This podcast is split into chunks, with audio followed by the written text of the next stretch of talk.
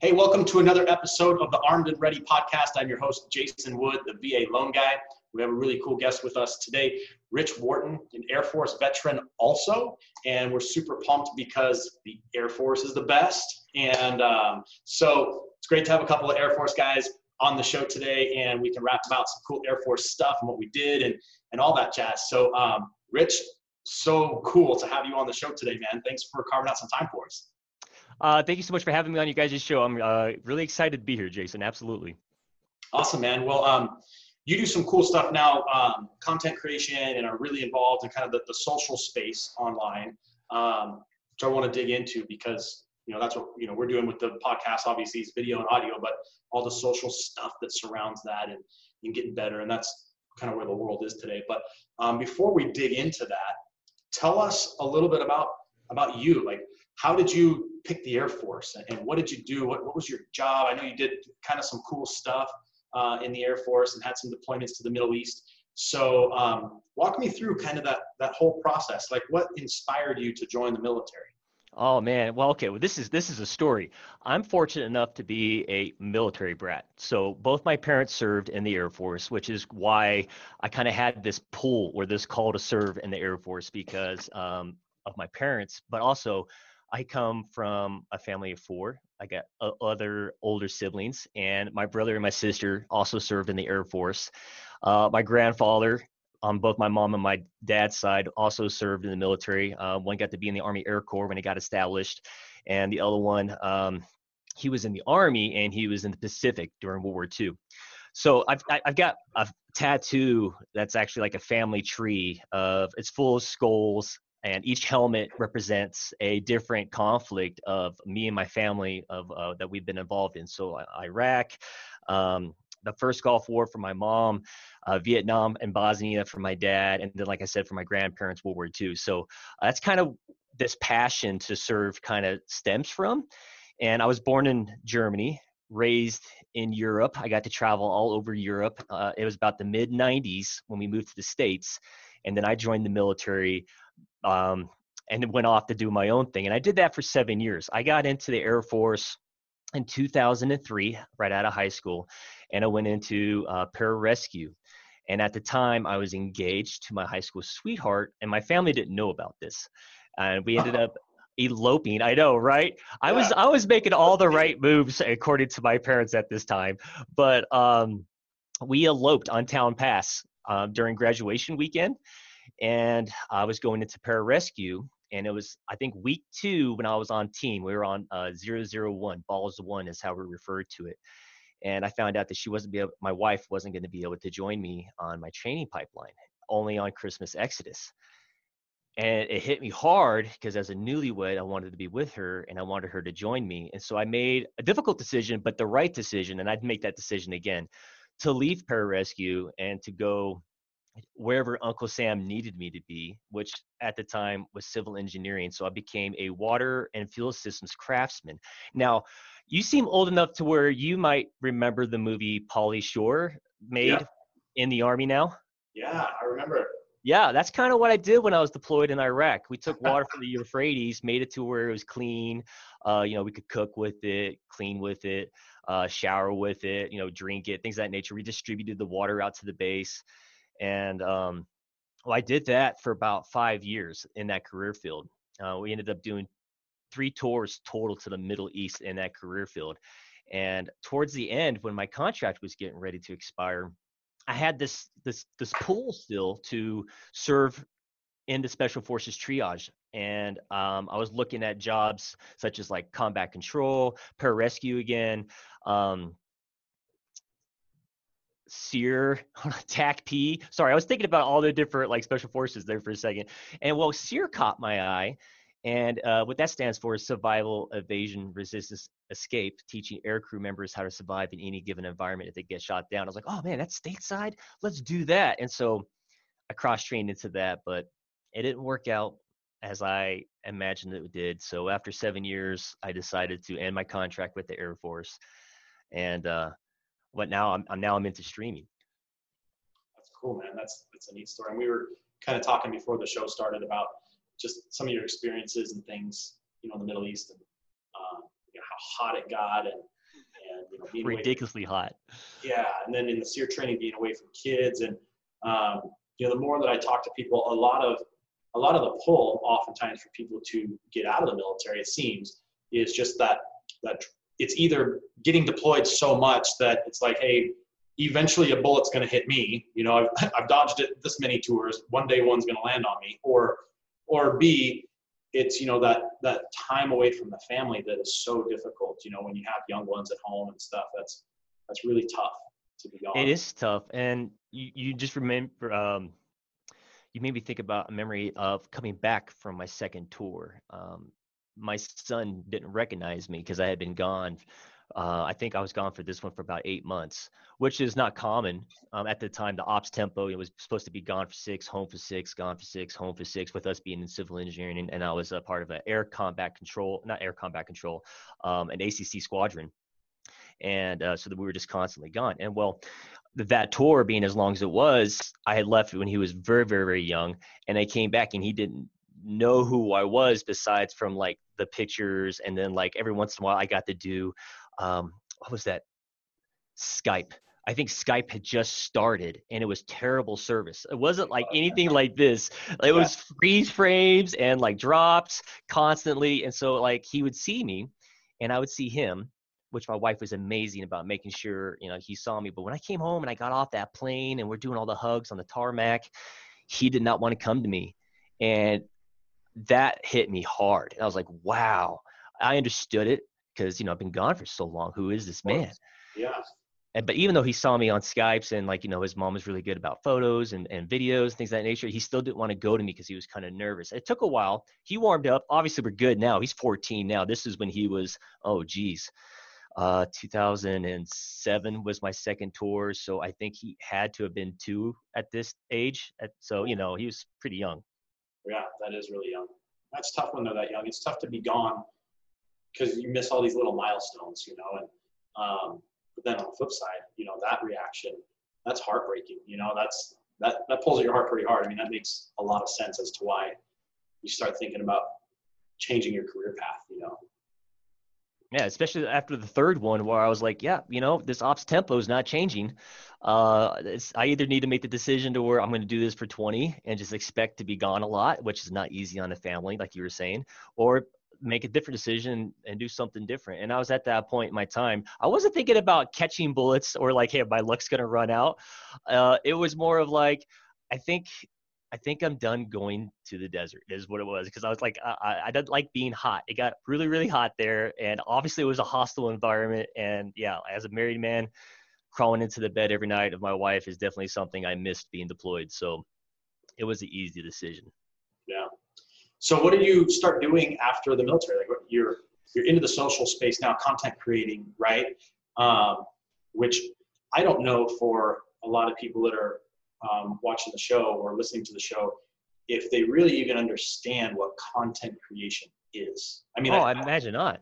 Yeah. So, I mean, how did you how did you get into that? And then tell, tell us what it is. Like, explain it to people for the layman so they understand. Absolutely. I would call it. It's a part of the entertainment business. I think. Okay. Um, I got into streaming is what I do. Um, you can see behind me, I've got this plushy pillow. That's uh, the glitch symbol for Twitch um, I was sitting down watching YouTube with my sons, and I couldn't believe that at my son's baseball tournament, in between matches, he had his little like I think it was his iPad or something like that, um, and they're all huddled around each other watching some person play Minecraft on an iPad on YouTube. And I was like, hey, why don't you guys, you know, go over here and hang out on like with us? He's like, why are you guys all watching this other person game? Why don't you guys just do it? It's like, oh no, it's fun watching other people game. And it kind of like I had a light bulb type moment. I'm like, interesting. People watch people play video games and they and they can monetize this. And I kind of looked into it and I was just kind of dumbfounded. At the time, I was in school. I was going to college for sports medicine, uh, specializing in exercise science because I wanted to be kind of like a fitness trainer and like a, a kind of like fitness coach. And um, well, I, I told my wife what the kids were doing and I go, I think I could get into something like that. And it wasn't until I was sitting on the couch with both my sons and we are watching another YouTuber. They said, Dad, you could do this. Did I make that that okay i'm going to try this i was in between jobs at the moment i had just got my degree and um, I, I had this idea to where i could not only like entertain people with like playing video games but i also love fitness and i wanted to change the stigma that surrounds gamers because like even with like my dad he's like gamers like bunch of overweight people with acne to sit around all day i'm like that's that's a common misconception that i think is a terrible stigma because there's so many people from so many different walks of life and different parts of the world that enjoy video games or uh, watching people play video games. And so taking the fitness realm and video games and meshing it together and then just trying to entertain people when they come to my stream because I do more than just video games. And a lot of people don't realize that Twitch is more than video games. It's got podcast, it's got cooking shows, it's got your crafting shows, it's got um, art streams, which some things I do. Like you, I'm actually wearing a shirt that I designed. Um, I got picked up by a sticker company, and they the stickers or the the art that I draw in stream, they make stickers for me, and I give that to my subscribers in my channel as a gift. It's it's crazy, man. I'm I'm loving it though. I've only been doing it for about 20 months, and getting into this universe, this Twitch universe or content creating is all new to me and I'm still kind of learning it. I've only been doing it for about 20 months. And I went from not being on Instagram, Twitter, YouTube, TikTok, Snapchat, not doing any social medias to being on all the social medias. So it's kind of it was like taking a drink of water from a fire hydrant when it came to like all the information. Yeah, it's a lot to learn. Like I've been, you know, in my business in the mortgage industry, you know, trying to leverage the social media aspect as much as I can. And it's like it's like every time you think you're you're doing an okay job at it, it's like you kind of uncover this new level. You're like, oh shoot, I'm not even close to that. Okay, now I need to like retool and figure out how to get to that level. You know, constantly, um, constantly like reevaluating. Like, okay, what can I do better? to get more attention. So you're just constantly like reevaluating your decisions. At least I am. That's how I look at it. Yeah, no, I'm 100% in the same category. Um, what what have you seen from, or what have you learned, I guess, from when you oh. first started to like, like how do you build your following? How do you get people to find you on YouTube? You know, I mean, I know discoverability. Yeah, it's it's not easy, and I don't I don't have the answer because I'm still trying to find it myself. Uh, but networking. I think is probably like one of the best things anybody can do, especially if you're like a starting out content creator. Because some like, like especially now with like COVID nineteen, there's been a mass influx of people going digital, like working from home. Um, entertainers are now starting to like you know like actual like stand up comedians are starting to do like their Twitch streams, or you've got like musicians that are now coming onto Twitch to do their music it's just exploding with more people. So the discoverability is even more difficult for those who are trying to be discovered, I guess you could say, on Twitch, who are already like a big name. Like um like I was just like other big names, like I was just saying, like for uh, musicians and um, comedians or or cooks and things of that nature. So what I do besides just networking, um, like through social medias, is creating content on more than one platform. And the way I explain this to other upcoming streamers who are just looking to start is to kind of look at social media as like your checkerboard. And the more piece like checker pieces you have on this board, the more likely you are to be successful at, at winning this game, so to speak. So, like, uh, you've got your Instagram, your YouTube, uh, Twitch, TikTok, Twitter. These are all different pieces on the board at your disposal. So, I say the more you have, the more likely of you getting your content discovered and just constantly flooding those platforms with content. And it's it's not easy because you're balancing a lot, especially me as a family man, because you know it's it's not just streaming to get noticed. After I'm done streaming, I have to make videos or edit content, post, uh, all these different areas, networking with people who I've been networking with. It's it's a lot. It's a lot. It's not your 40 hour week. It's much more than that. Yeah, well, and it takes time. Like, and that was something that I learned early on when I started getting deeper into social media stuff. Is great. I made this piece of content. Like I recorded a video. Woohoo! Maybe you you know got it edited. Okay, great now I got to get it posted everywhere. Mm-hmm. And that can take hours. And I don't think like, I don't know if people think about it. I didn't think about it for the longest time. And then it, when it came time to upload another piece of content, I'm like, oh man, I've got like two hours of like upload and wait, you know, Yeah. like, you know, and then, oh, I gotta, you know, like with Instagram, you can't upload it from your computer. You got, you can only do it from your mobile device. So Yep. then you got to get it from your computer to your mobile device in a format and then reformat it because the format's different on Instagram. You got to get it put up on there. And it's like just posting the Instagram video alone took an hour, you know? Yep. And then, you know, you put on LinkedIn and it takes forever to upload there. And it's like, oh my gosh, there's, there's a lot of time, like idle time, but it's necessary, right? Mhm. You gotta get it, you gotta get it uploaded. And Um, and not just getting the video there but if let's say you, even if you put it on instagram or tiktok if you're not hitting like the algorithm so to speak for like the hashtags it may not get as many views that you would uh, have liked it to have gotten it's it's tough because it's the algorithm's always changing and finding the right hashtags isn't the easiest thing to do it's it's a process it's a process Yeah. Yeah, it is a process. What's um? Tell me more about Twitch. Like I've, I've only recently heard about it. I don't really understand what it is. Okay, well, um, it's a streaming platform that's owned um, primarily by Amazon, and uh, I'm affiliated with it. I have aspirations to be a partner with Twitch. You know, getting a little purple check mark, which most verifications is some type of check mark. Um, and wow, like it's they have a convention in San Diego every year. It's called TwitchCon, and I had the opportunity to go last year, and it was amazing. This year, sadly, they just announced it got canceled due to COVID 19, which makes complete sense due to the whole social distancing not being a thing with that many people at this convention center. But um, man, it is so much to explain. It's a streaming platform, and you can make it whatever you want it to be. Like I do variety, and there's a lot of people out there that don't do variety. They just stick to one thing. And I've you know I've been spouting off examples.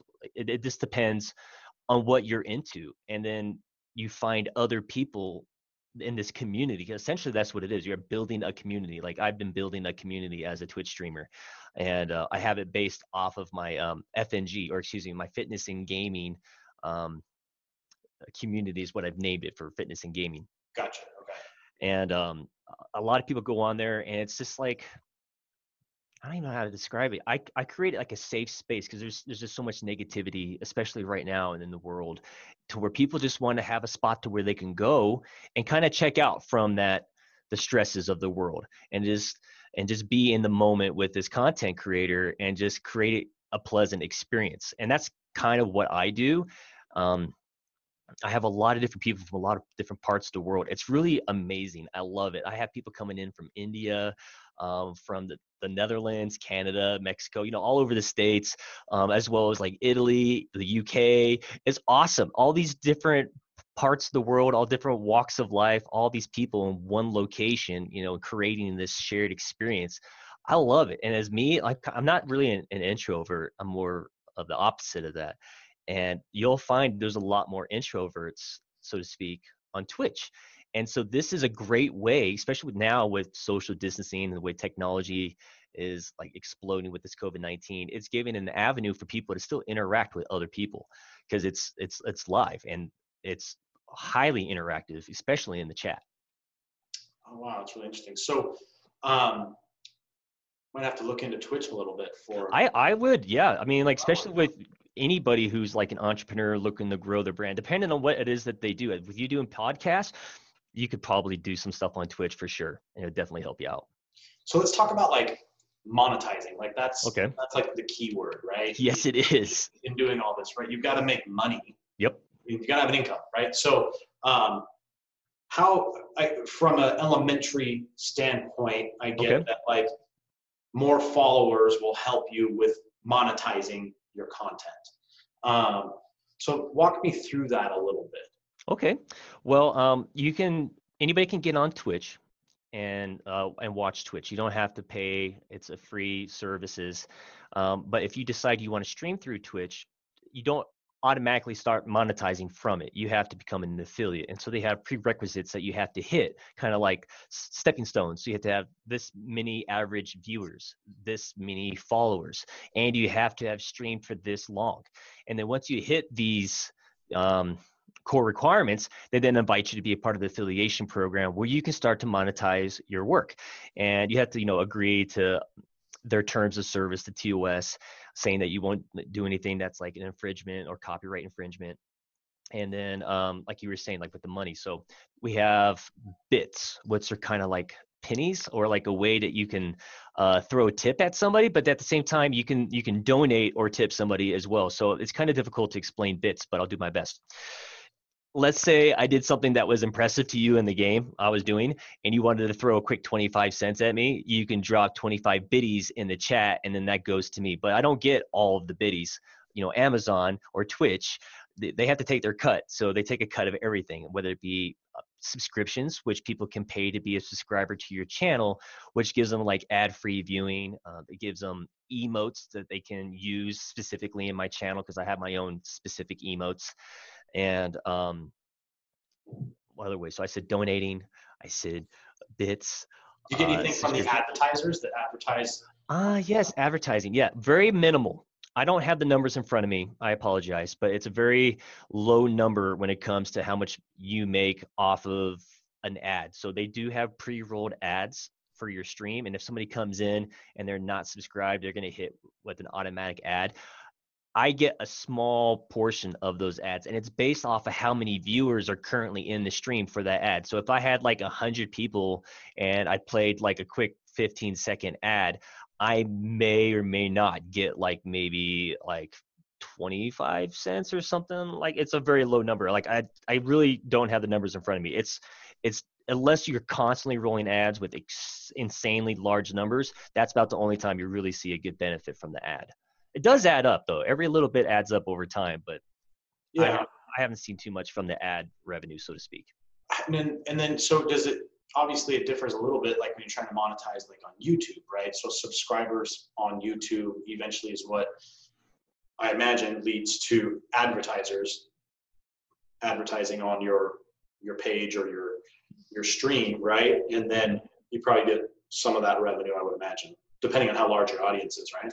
Well, I don't have a very large presence on on YouTube even though I said that you need to have all these social medias in your disposal, I am on, have a presence on all of those, but I have a huge focus on mainly like Instagram and uh, Twitch. All the other ones I'm on there, but it's so hard to balance all of them. I kind of stick to just one as my main focus. Plus, I I enjoy the way Instagram is with like the IGTV to where you can do like longer videos like you can kind of find on YouTube.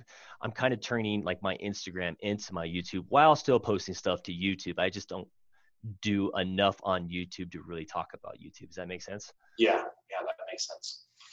That's cool. That's cool. Um, so kind of back to the military a little bit. So um, you in SERE training, mm-hmm. obviously you're you're teaching survival, right? And yep. um, you know so i mean for and you explained it to me but for for those guys like i always want when i was in the military i always wanted to become a pilot right? So i knew that you know i had officer school i had pilot school and i had survival school which were you know going to be a couple of years to accomplish all that stuff. Um, but survival school was one that you know they talked about quite a bit which is what you were an instructor of right yeah training to become an instructor in yeah training okay so so i mean in that it's like hey you know your aircraft gets down somewhere and you're teaching them how to survive right how to survive in all these different environments how to not get captured by the enemy what happens if you do get captured how to not get tortured you know uh, how, how to not not give away information like all that stuff so um, do you have any like any cool stories from from that training that you remember? Oh my gosh, yes. So um, at Fairchild Air Force Base, where um, about three quarters of the training for SERE takes place. I mean, there's a couple other places outside of it, but um, the water egress training was my absolute favorite. So in high school, I was on the swim team. Um, I was a lifeguard for the nearby water park. I just love being in the water. So um, when I did the water training, I was just like at home. It was amazing. They had this cool, I don't even know how to describe it. It was like a mock up of like the inside of like a helicopter or like a C-130, they could change the seats around to where it feels like you're inside like an actual um, airplane or helicopter, whatever it is. They have it mocked up for it, and it's above this indoor pool, and everybody's all strapped in. You know, they, we've gone through the briefing of what what what's going to happen. They're going to drop us into the water roll it to where we're upside down and completely submerged underwater. And they're teaching us that you have to maintain a point of contact for like reference and you always have your hand on something so you don't all of a sudden unclick your seatbelt and you're just floating in the water and let's say it's dark you know you're going to drown because you can't find your way out you're just floating.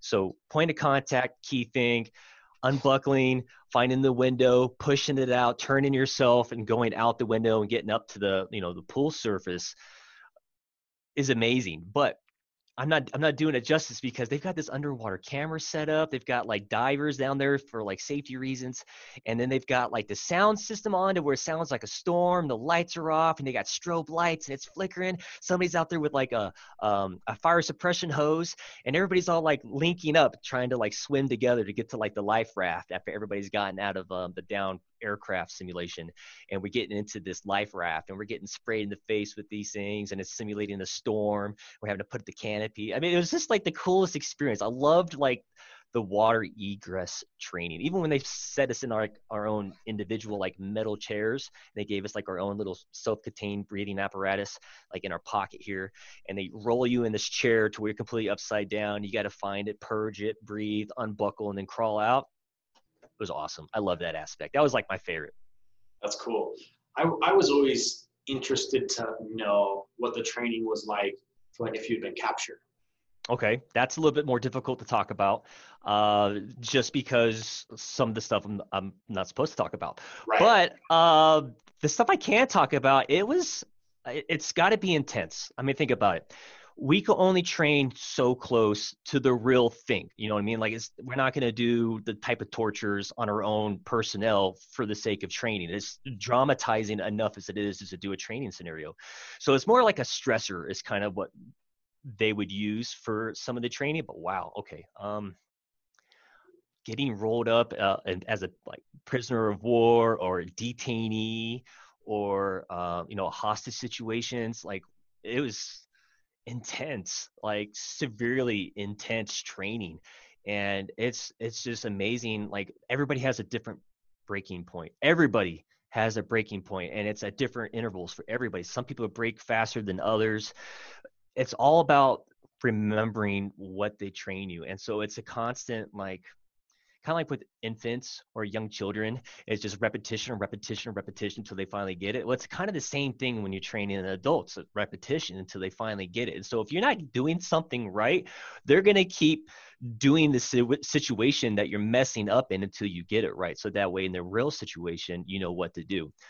Um, I try like being taught how to get out of handcuffs, zip ties, using shoelaces to like cut through zip ties. I mean, there's some things that are kind of like basic knowledge for like survival situations that we could talk about, but the actual training itself that we we go through, it's supposed to kind of stay hush hush. Sure. But uh, but um, it's it's nothing to where um you can't survive going through it because obviously it's a training environment. It's a, a rough one.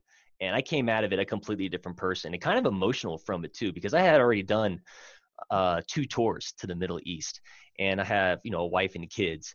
And then like, you know, they, they use that as leverage over you when you're in some type of interrogation room. And like, they're trying to teach you like how not to let them use like tools such as family members against you and try to uh, almost be like an actor, so to speak, in certain situations. And I was lucky enough to where my wife has a very unique name.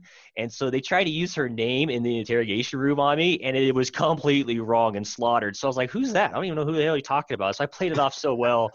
And at the end of the scenario, he was like, dude, do, are you really not married? I'm like, no, I'm, I'm married. You just didn't say my wife's name right. You know, it was, it was funny. Academic situation, once the scenario is over, we talk about it like, hey, this is what you did wrong this is where you need to improve.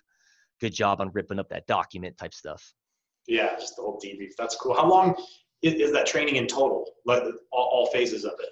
Um, like uh, going through going through survival school or going yeah. through like survival training. Like if you're an air crew member, because it can be longer depending on your career field. Like if you're oh, somebody who kicks in doors and goes in and rescues people, your survival training is going to be a little bit more intense and longer than let's say somebody who's um, I don't know, maybe I can't think of an example right now. Maybe somebody who's like a part of air crew and their job is just to carry cargo back and forth and if they get shot down in an environment like what they would have to go through. So it's a little bit catered towards your career field, but for the most part, time wise, I think we spent a week out surviving in the woods. And then we did a week going through different forms of uh, like getting rolled up as like a POW or detainee or hostage. Like we went, we did a full week of that type of mock-up training in their um, actual training environment that was supposed to simulate like you know being a detainee or a hostage or a prisoner of war. Got it. Okay. Yeah that's interesting man. So um, i'm sure through your military training that some of that stuff has probably translated into how you operate you know your business and and probably helped establish some skill sets for you right? Um, a little bit yeah. what would you say like like what, what kind of advice would you share for could you share for the audience that um, you know maybe could help them in either their military career or or in their civilian uh, world from your experience in the military or training? Okay. Uh, task saturation you know being able to time manage was something that i learned being in the military i'm sure a lot of other military members have learned that too just because especially with SERE is uh, when you're training to become a SERE instructor, you, you get task saturated, unbelievably so, just so that you can kind of learn to prioritize what you need to accomplish. And so with that experience, I've kind of t- like brought that over to the civilian sector, so to speak, and especially with uh, not SERE, excuse me, with um, content creating and streaming. Like I was mentioning earlier, there's it's so much more than just turning on a video game, so to speak, and just playing in front of people so much goes into that even outside of it trying to get that content out for other people to see so the task saturating the time management um, i think that's something that i've taken with me from era, the military side into the civilian sector that, that's kind of helped me kind of like hey this is what i need to do type deal have these checklists to go through. And then advice that i could give to people i was nervous to like you know from an entrepreneurship mindset which i'm sure you're going to understand is that you have to be willing to take risk. And taking the chance or the risk on yourself is a scary one because me making the decision okay i'm going to start from scratch in something i had know nothing really about just something that i'm interested in but i think i can make it happen i had to establish a plan and I communicated that with my wife. Um, I, I talked about it with my family, my friends. You know, hey guys, this is what I'm going to do. This is. Do you think this is something I can pull off? And we kind of like brainstorm. So we put together a good plan. A five year plan is what I'm working on. 20 months into it, and um, taking that chance. It's hard, but do it. I, th- I think you should take the chance on yourself. If you're not willing to take the chance on yourself, how do you expect others take the chance on you? Is how I look at it yeah, that's really good advice. You know, no no risk, no reward, as they say. Right? Yeah. Um, and yeah. if you fail, at least you tried. Right, and you know, it goes back kind of those cliche quotes. You know, from any famous athlete or famous rich guy was, you know, they failed more times than they succeeded. Right. Absolutely, you have to fail to learn. Right, you got to fail to learn, and, and some of those lessons can be really tough, and they can be really expensive. Um, but that's what just makes you bigger, better, stronger for the next challenge ahead, right, to help you get through it. Absolutely. so, a question that I got to ask is uh, having served in the military, have you used your VA loan yet to buy a house? I have, yeah, twice. Right on. Hoorah. Yeah. That's great. Yeah, um, it's it can be a bit of a process. I'm not gonna lie. I uh, my wife she worked for the VA at one point in time, and uh, she worked for the Salt Lake City um, fiduciary hub, and they have like you know you can work from home, and you can live wherever you want to do this job essentially if you're in your area where her area was the western area so you know you like um, washington oregon california utah this whole area so even though her hub was utah we moved out to oregon because my son had this really bad asthma and living out that direction really helped out his asthma. So he actually outgrew it with us living in oregon. It was amazing. But the process of securing a va home loan from utah to oregon was a bit much because with her being working from home wherever, we're trying to buy a home in Oregon and her place of work was Utah. So the paper trail behind that was a bit um, of a headache, to put lightly, but it worked out. And um, when they did the inspection for the VA home loan to go through, they wanted our front patio to have a railing and I was the only one on that block with the railing on my patio. Everybody else didn't have it because it was only like two feet up, and it was not that big of a deal to everybody else. But for me to secure the VA home loan, they wanted me to have a railing, so the contractor had to come back, install a railing, and then I was able to secure the loan. So there's some things that you have to do to make it, but you know what? It was worth it, and I don't care about having a railing put in. I had two kids now, so it was just beneficial for them. Yeah. Well, at the end of the day, probably a little safer, anyways, to have Yeah. railing up, right? Which is the whole pretense and the reason that the VA appraiser would flag something like that, right? Is just safety. Yeah. Um, it's yeah, it can be task saturation, both both from a home buyer perspective and then also on the lender side of things. You know, sometimes there can be task saturation, and um, Yeah, and you gotta have the right paperwork, you know, for whatever red tape from either side. You know, they have to have the correct paper trail. So I got it. It was just, you know, moving sucks to begin with. So dealing with all this paperwork to secure the loan, it's just added stress. It's this adulting. Yeah, Nobody told me adulting was gonna be so difficult. I know, right? Adulting is difficult, and, and the moving part is is stressful. Besides buying a house, just moving, packing up all your stuff and going to a different place. That's stressful, right? And you would think that with me being a military brat and a prior military service, I'd be okay with moving by now. It still sucks. Doesn't matter if I done it 20 times, it still sucks. Yeah, I think it sucks every time for everybody. Yep. Yep. Um, well, that's cool, man. You use use your VA loan. I'm, I'm glad to hear that. More people need to be taking advantage of that because I agree. It's a it's a great program.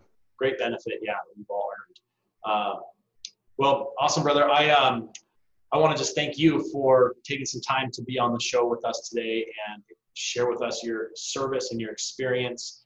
And um, have another Air Force guy on the show, and that's that's what it's all about. Yes, I know. We're so far and few between.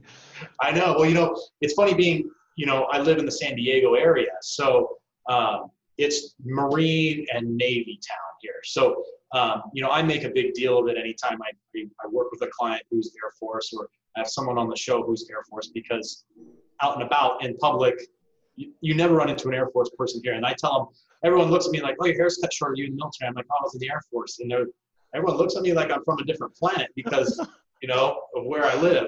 Yeah. And so it's exciting to me to get an Air Force person on the show. So um, Yeah, man. I, I love it. Um, I always get made fun of like, oh, you're chair force. I'm like, whatever, dude.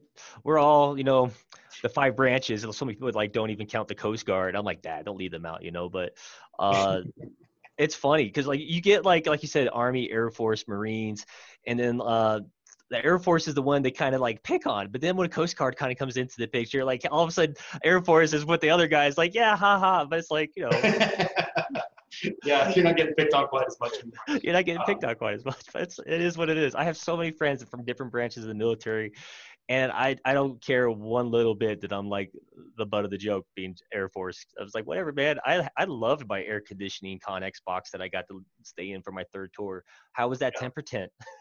Right. How was how was that cot? Yeah, you should have seen the barracks when I was at my AFSC school because it was like a Hilton.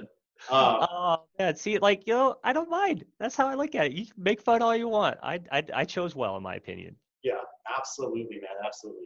Well, um, Rich, thanks again, man. It was a pleasure having you on the show. A lot of fun. And um, hey, where can people connect with you if they if they want to follow you on on Twitch or any of your other social uh, channels? Uh, well, I'm Rock Dad 1984. Uh, it- it's a common misconception because like, oh, you do you like rock? Well, I actually enjoy rock climbing, and obviously I'm a dad, and I was born in '84. So at the time, I just took these three things at that moment and just meshed it to become Rock Dad 1984, and it's kind of just stuck. But you can find me on Twitch, Twitter, YouTube, Instagram, TikTok, Snapchat. Just type up Rock Dad 1984 in Google. I'm sure you'll find me. Awesome. Great, great, man. Well, for anybody who wants to connect with Rich, Rock Dad 1984, Google him. You'll find all his cool stuff. And um, we thank you a ton for being on the show today. If anybody has questions about the VA loan or anything we talked about here, you can connect with us at valoanguy.us. But thanks again for stopping by and listening to another episode of the Armed and Ready podcast. Look forward to checking you out next time. Take care.